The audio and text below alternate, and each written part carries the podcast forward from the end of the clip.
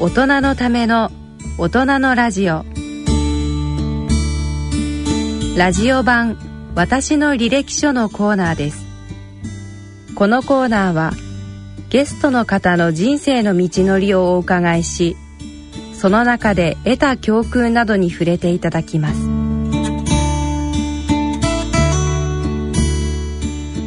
聞き手は音楽評論家の田川忠さん音楽プロデューサーの岡田真一さんです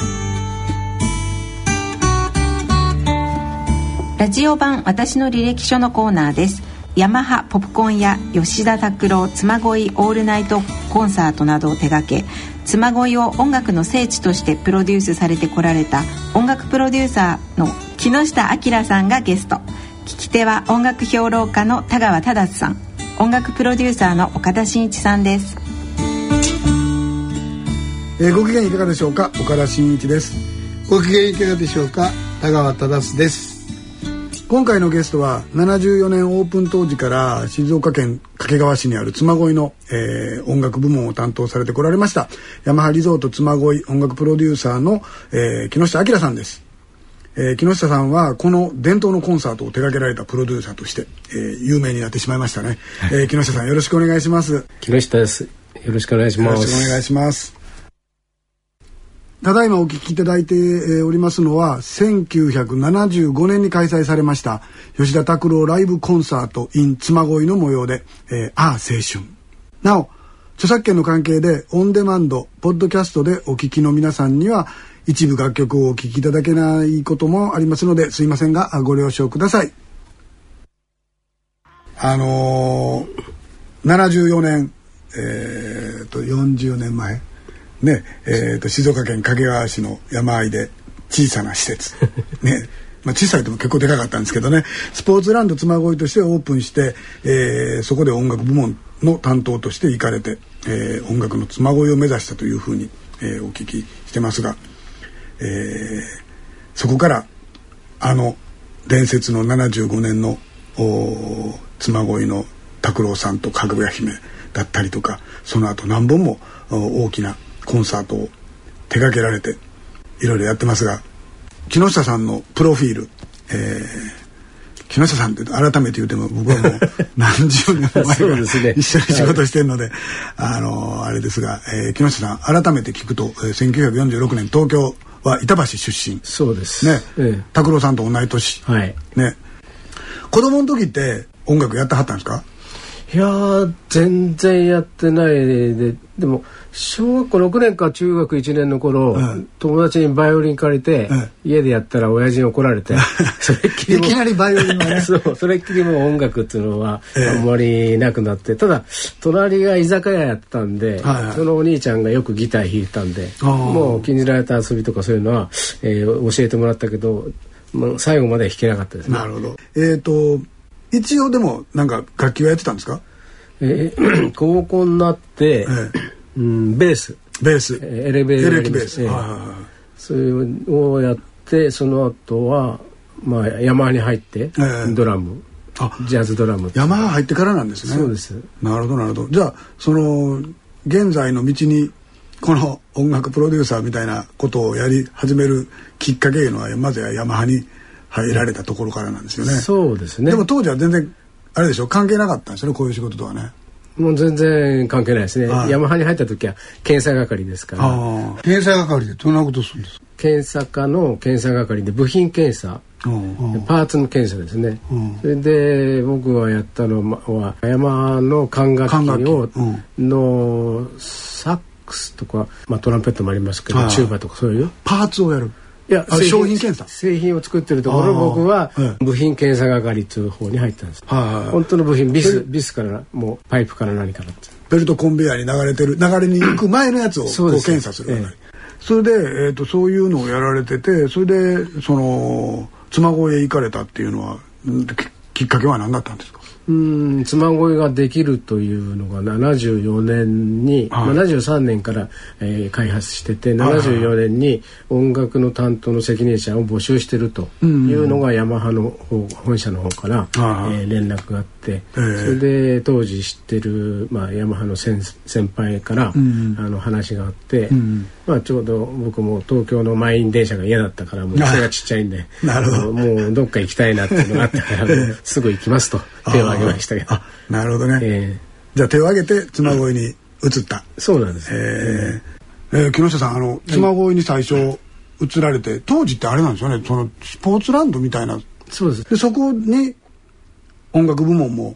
ええ、なんとかそうですね立ち上げようと当時はヤマハがうんテニスとかスキーとか、はいはいアーチェリー、はいはいスポーツ用具とウェアもやってたんですよそうですよねアーチェリーありましたもんねで、はいその後だんだんこう低迷してきて今はもう何もないんですけど、ゴルフしかないんですけど、はいはいはいええまあその当時はもうスポーツが主流でそれでつも、スポーツランド妻恋っていうのができたんですね、はいはいはいメインは。はいはいでエキシビションホールっていうのだけがあってそこで、えーポップコーンっていうのをあのネムから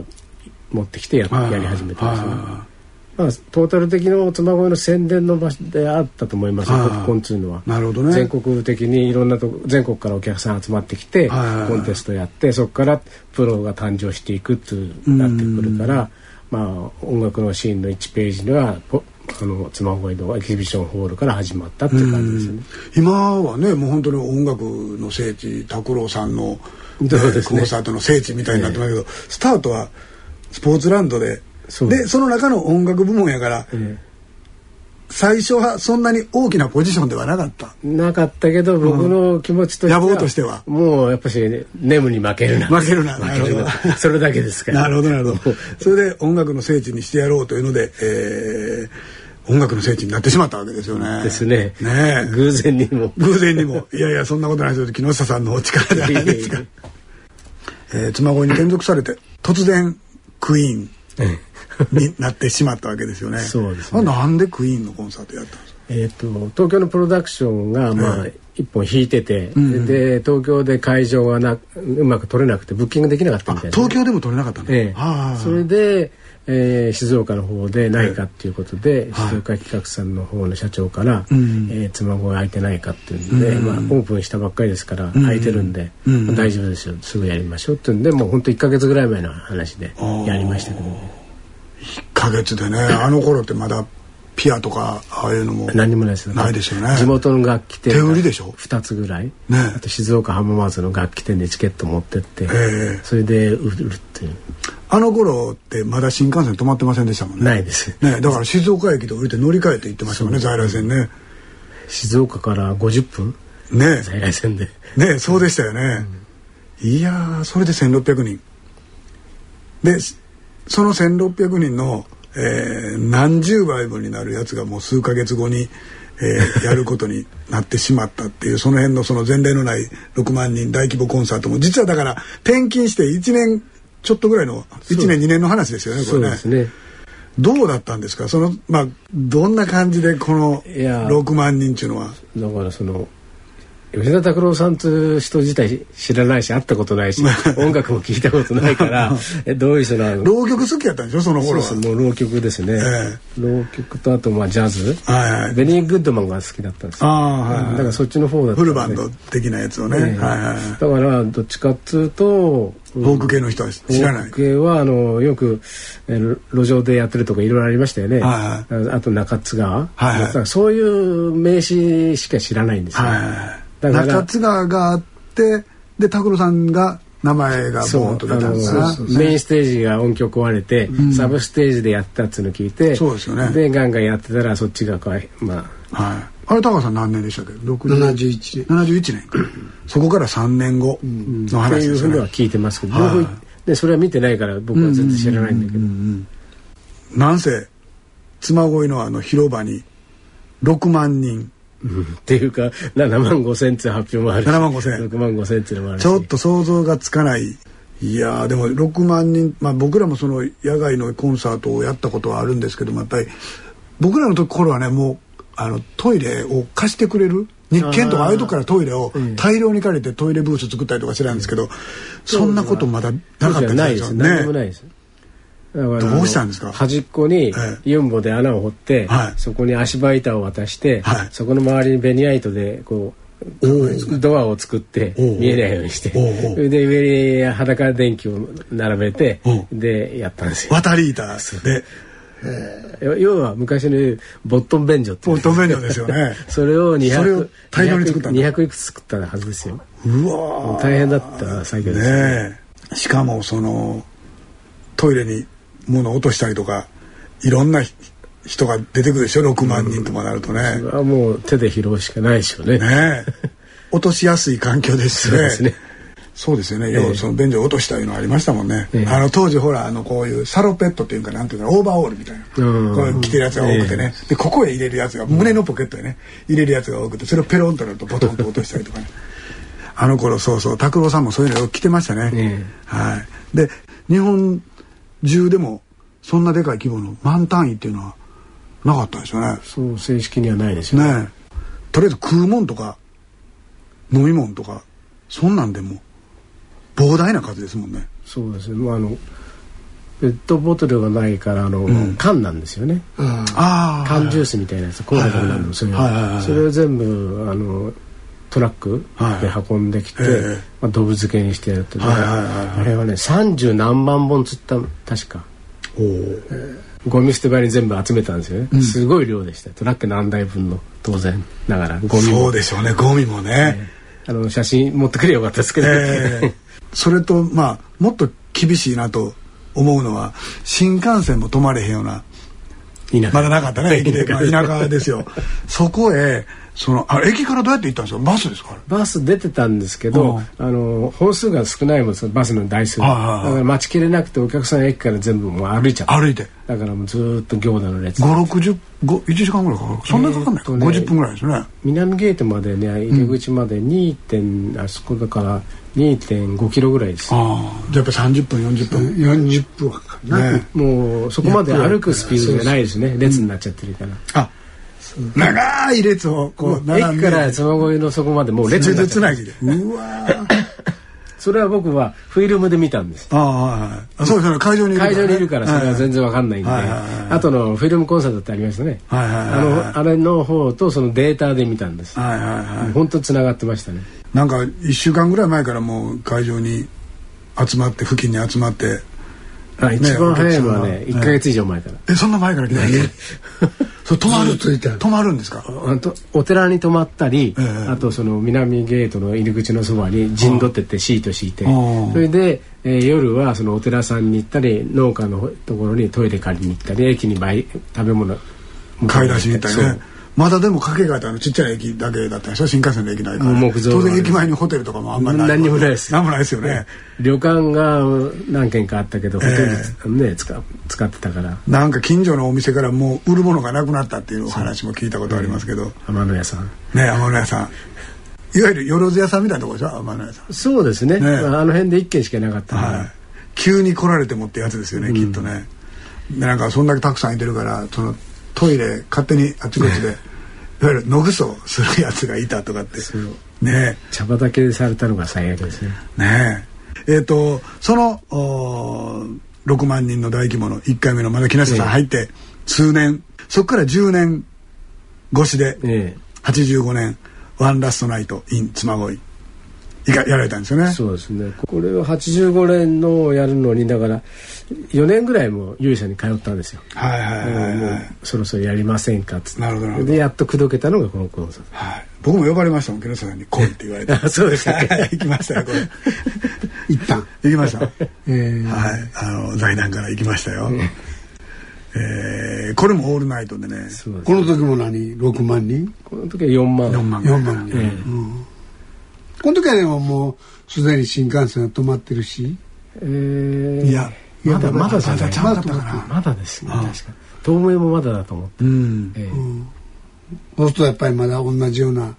混乱がありまそしうですたねこの時はあのバスツアーを多く組んでもらったんですよ、でバスツアーだけで確か200何台あったと思った、だからそういうのはし楽だったですうね、んトイレはもうそんなに心配しなくてよかった、もう仮設トイレが仮設トイレがある時代になってきましたから、えそうそうやっと借りれるようになったんですよねこれぐらいの時期になったらねこの頃はよく野外コンサートをやりましたもん、あっちこっちでえー85年の「ワンラストナイト」えーいろんなエピソードをお聞きしてるんですけれどもその一番やっぱり大変やったんが夜中に音大きい言うて警察からクレームがそうですねね山ほど来て警察の方にだいぶクレームが入ってて、はいはいはい副署長さんからそえのえ妻恋の本部の方はいはに、いまあ、本部の責任者は僕なもんで僕なんではあって、はい中止しろとある方があまり音が大きいもんで、はい あの警察にすごいクレームが入ったんですよ、はいはいはいもううるさいから中止しろとか言って、はいはいはいそれでその当時は警察に副署長さんがいたんですよ、はいはいで所長さんは妻越の方にいて、うんうんうんあの僕のそばとかに結構顔見てたからいいんですけど、ええ副長さん所長さんの方がもうクレームが大変な んで警察電話かかりまくってたそうもう夜中の過ぎですよね、はいはいそれでもう本部に電話あって、うん中止しろっていうのがあったから、いや中止はできないって言って、まあ、やったんですけど、できませんって、ね、電話切っても何回も警察から電話かかってくるんですよね、はいはいはいそれでまたかかってくるもうあの支配人と相談してどうしましょうかって、できませんよっつってた、うんでもう一人と一緒に僕やったサブのがはいあの拓郎を守りましょうよと僕らの拓郎を守りましょう、おーでそういう言葉もあったし、うんもうやっぱこれはもう続けるしかないであそこで中止したらもう二度とコンサートできないなっつう危機感があったからそうですやっよねぱしもうやるしかないんですよねねあそこまで行くいと。や逆に大混乱になってなりますね夜中にねね途中で中止すると、でもまあそうは言うてもその夜中寝てる人はねうるさいやろしねいやーうるさいと思うんですよ、ねえあのその通りですからあのなんていうのかなそんな今ほどエアコンも発達してないし、うんだから夜みんな窓開けて窓を寝てますよ開けてね網戸で風入ってねええですから、音はあの大体1 2 3キロ先まで飛んでたって言うんですから、はいはいはい夜中中止してもお客さん行くところないんですよそうもっと暴動になってしまうもんね、それで音を少し下げさせていただきますっつうアナウンスをやってもらって、うんそれで続けたってうん大変でしたあれは。そうですよね音ねやっぱり下げないといけそなれいんのですよ真ん中中ずっといっぱい出たのあワンワンどラっちだストっナイけトはあのいろんな方がある日とかいろんな方があアルフィーも出ましたっけあそうかそうあかる日の時、うん音が音がでかかったんですああそうかそうかそうかうん75年の時はあの拓郎さんとかぐや姫でチェンジでやってましたそうそうそうでで拓郎さほんぼの一方は晩中やったんですよねあれねええいや拓郎さんの方は、ある程度ボリュームあるんですけど、んここうせつさんの方はちっちゃくソフトだからちょうどいい具合なんですよね、あーメリハリがついて、はいはいはいだからよかったんですけど85年の時は大体全体が大きい大きい人が多かったんですね 多かったんですよなるねほどなるほどそれでまあ本当に夜中過ぎにアルフィーさんが出てきた時に、はいはそういうのがわーっと警察の方に入ったんですねあーそれでそういうことになっちゃったそうです終よわねった時はね所長も良かったっつってるからいいんじゃないよかったですよねでもね、本当に確かにね、まあ、あのボリューム下げてもらうのにね頭下げてねでも PA 席でねこれ以上上げさせないとも うフェーダーを持ってねこれここですんませんって言ってこれ以上上げるとクレーム来るからとかって言って ね野外コンサートはあったんですけどねえー、その終わってからあれでしょでもクレーム処理やったんでしょそうです警察呼ばれてね連連絡先全部メモしてきましたねコピーさせてくれなかったコピーはもう罰として罰としてここで書けと 全部書いていけっつってなるほどで警察だからええエアコン当然入れてないんですよああ当時は暑いんですよもう窓開けても取り調べ室みたいな そうですね。もうそれを全部書いて、はいで全部電話しましたから、ああいろんなところ謝りに行ってね、でもまあ終わってからやから、まあ、あとは、まあ、本当申し訳ないけどきちっとお詫びしときゃこれね本当はあのクレームいうのは後処理で何とでもなりますからね、うんきちっとやっときゃ次からファンになってくれて、ねそうですよね。でだから住所と電話番号全部名前が分かるところははい全部電話して、でぐじぐじぐじ言う人はまた家まで行っておん詫びして、んそうすると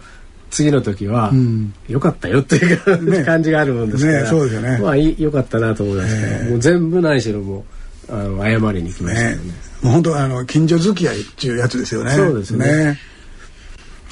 でえっ、とそこからもう20年経って06年でしたっけそうですね。ね大体20年、ずーっと拓郎さんとのお付き合いが続くわけですよねまあ付き合いっつってもね何回か会うかどうかですけどでもね。ギターもらってたじゃないあギターもらいましたよ ギブソンの。ねえそういいギターもらってはるんですよ拓拓郎 さんにいやーその それを飲んだ勢いですから拓郎さんと昴生さんと、うんあのほら7 2006年のメンバーと一緒に飲んだんですよ、はいはいええその時にうん拓郎、さんがギターがたくさんあるんで、はいはいえー処分しようかななんて話になったから、うんまあ、う売っちゃうとかってだうんからそれだったら1本くださいよって話になってますそんなたくさんあんだったらもったいないからあで何が欲しいって言うからじゃあギプソンくださいっつって あなるほど禁じられた遊びちゃんと引かれんかったのに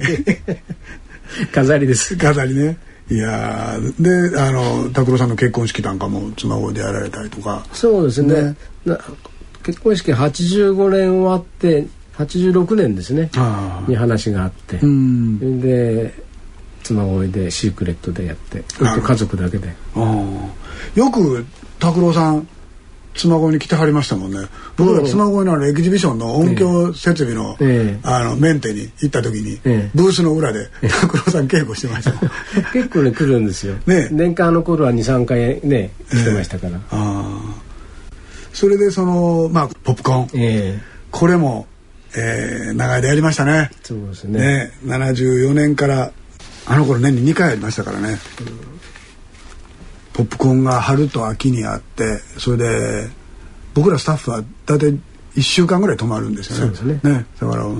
年間で2週間ぐらいはずっと妻恋に滞在して飲んでるだけよう飲みましたね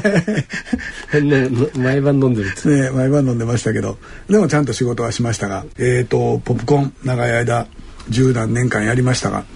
なんか思い出ありますポップコーンですかはい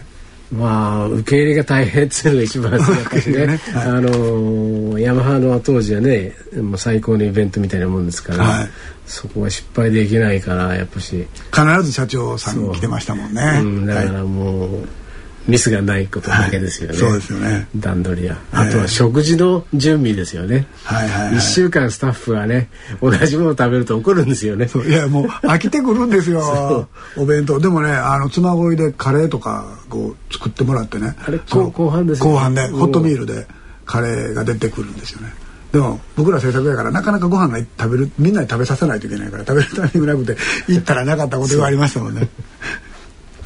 みんな最初のやつがねガバッと思ってね一応あのし職員の方があのちゃんと配膳してくれるんですけどねみんな2杯食べたりとかねちょっと多いですねやっぱり弁当だとみんな食べないけど、ああいうもんだとかいよく飯だ食とべますよねそうなんですよアーティストいろんなアーティストがねねあのポップコーンではデビューしましたけどいまだにね妻声で遊びに来たりとかいますよ、ねええどんなバンドがいるんですか木まあ下さんと最近だとあの来たのは、まあ、ロールバックっていう女だけのグループはいはいはい後半に出たそう女でのす子ねのバンドですよねええあとたまに大石五郎さんが来たりあーは知ってますけどねあとこうあれは岡田さんと一緒にやった時だからミュージックガーデンの時ねああそうですねあれはコッキーポップ小坂京子さんとかねそうですねええ懐かしいの来たけどねはい、みんなでもよく遊びに行ったりこの間ねあれですよあの八神純子さんがゲストやってねこのあここで、あここでうんうんハモンズでやったんですよね去年そうですよね、ええ元気してましたよ、あの時ね、八神さんが浜松でやった時僕たまたまた東京行ってき東京行ってたんですただから間に合あ会わなえなかったかのった帰りにね行かれ、まあ、時間間に合わなかったんですあらららららいやー元気してますよ皆さん本当に、こ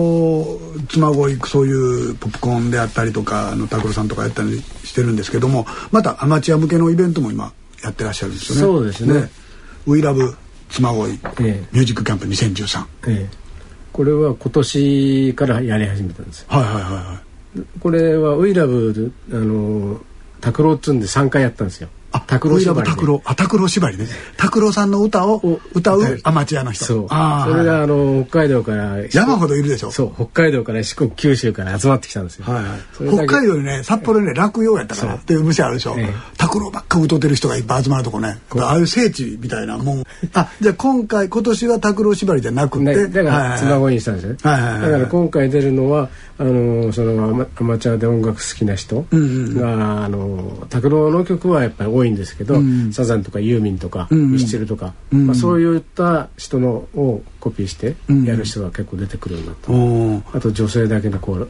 デュオデュオとか、はいはいはいまあそんな感じですねもうすでにオーディションは終わってあええもうのあの何バンドか決まってるんですよもうね40数バンド45バンドぐらいもう決まっちゃってるみたいな、エキシビションホールっていうその野外ホールねポップコーンとかやってたあそこでやるじゃなくてじゃないんですかミュージックガーデンとあはいはいあとホールです多目的広場あ多目的広場の方が誰が行ってもポロッと歌えるって歌いえうるストリートミュージシャンみあたいのな小さいステージ作って、うんあの選ばれたあのあ選ばれた人たちが審査で選ばれた人は歌えるとあとはフリーでか勝手に歌うというああ僕らが行ってもね歌えるみたいですよ 遊びに行ってどこでも歌うてくれっていうそうそういうのを企画しえて、え今回やろうやってるわけなんですなるほどなるほど若い人たちが多いんですかえっ、と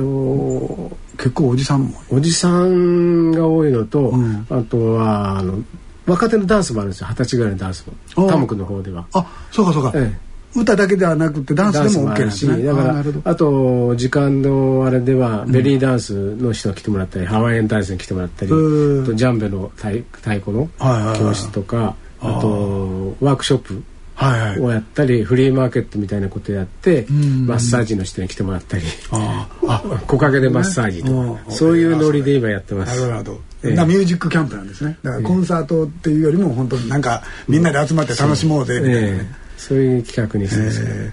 えーえーあとなんか今後予定とかお知らせとかありますかこの「ウイラブ妻恋」は9月7日8日、そうですねえー開催ですけど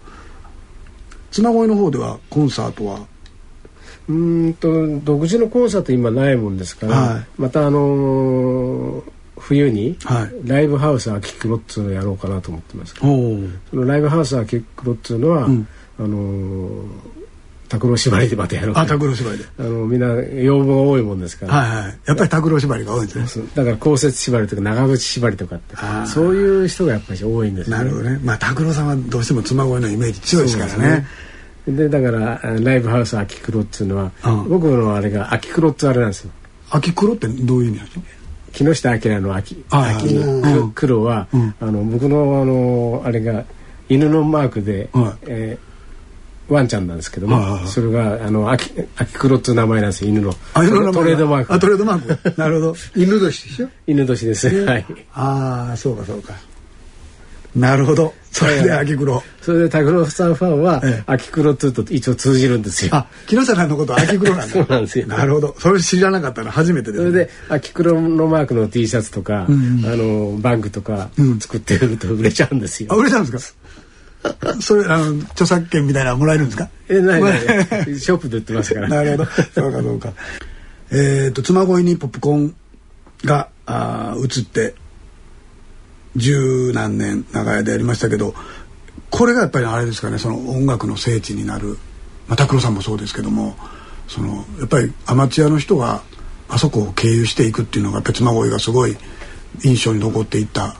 そうですねやはりヤマハが全国区で広げたポップクリアソングコンテストの、はいその底辺から、んあの地区大会やって妻恋本戦に出られるっていうのは、当時のアマチュアミュージシャンのもう最高の登竜門みたいになったからそうですねそこから今、まあ、みゆきさんじゃないですけど、はいいろんな長渕さんもそうだし、はいい、ろんなああいう人がたくさん出てますよね、ええあの妻恋に来る前の人たちもプロになってるんですよみんな、うんだからそういう意味ではポップコーン2のはやはりすごい役割っていうのは果たしてると思いますけど、そうですよね。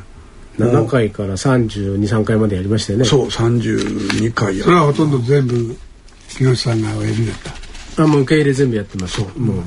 一回もイベントで一回も休んだことないですよ、ね。で板橋のお親父が亡くなって葬式出て次がイベント入ってるんで葬式終わってすぐ帰ったんですよ。ねもうこのだ仕から事はしゃあないけど親親が死んでもね、え休み取れないんですよね取れないねもう現場があるもんですからそうで僕が休んじゃうともう現場止まっちゃう電源どう取るから始まったんですよそねうです行って電源まだ仮設電源の時代だから、仮設電源どう取るでここで配線どうしてっていうのから木下さんに OK をもらっていろいろやっていくというのがねもう半年 にでもちょっとずついろんなとこ改良してねちょっとずついろんなことが良くなっていきましたね、やっぱし電気ね取り方間違えると飛んじゃうもんですからね並行して取ってそいうかこなこいとからでだんだん照明とかも多くなっていくんですよ、だから大変になっていったんですけどもだからそのやっぱりあれですよね日本の今活躍していええるアーティストは、かほとんどの人は妻恋そうですねポップコーン妻恋は、で通っていってる人が多いですね。だからいろんな人があの妻恋合宿来ると、妻恋合宿するとあのメジャーになれるよっつって応援してるんですよね。ねええそうかねあのファンクラブの集いでもねあの妻恋へ行ってで僕らがここでアマチュアで、え演奏したのよね楽屋はここだったよね、とかいうのをファンの人たちに話したいとかねそういう意味では本当になんかあの聖地になってしまっていますねそうですねええこれからもずっと続けてくれればいいんですけどちょっとポップコーンとかがなくなったんでアマチュアがあの、ね行くことはちょっと少なくなったんですけどまたあので別の形にね、いろんな 形でこういう、あええのウイラブつまごいミュージックキャンプっていうのをやられるわけですね。えーいやまたじゃああのつまごい皆さん遊びに行ってあのいろんな音楽イベント参加してください、えー今日は本当に長い間お話聞かせていただいえてえありがとうございまとんでもないすでありがとうございましたはいえ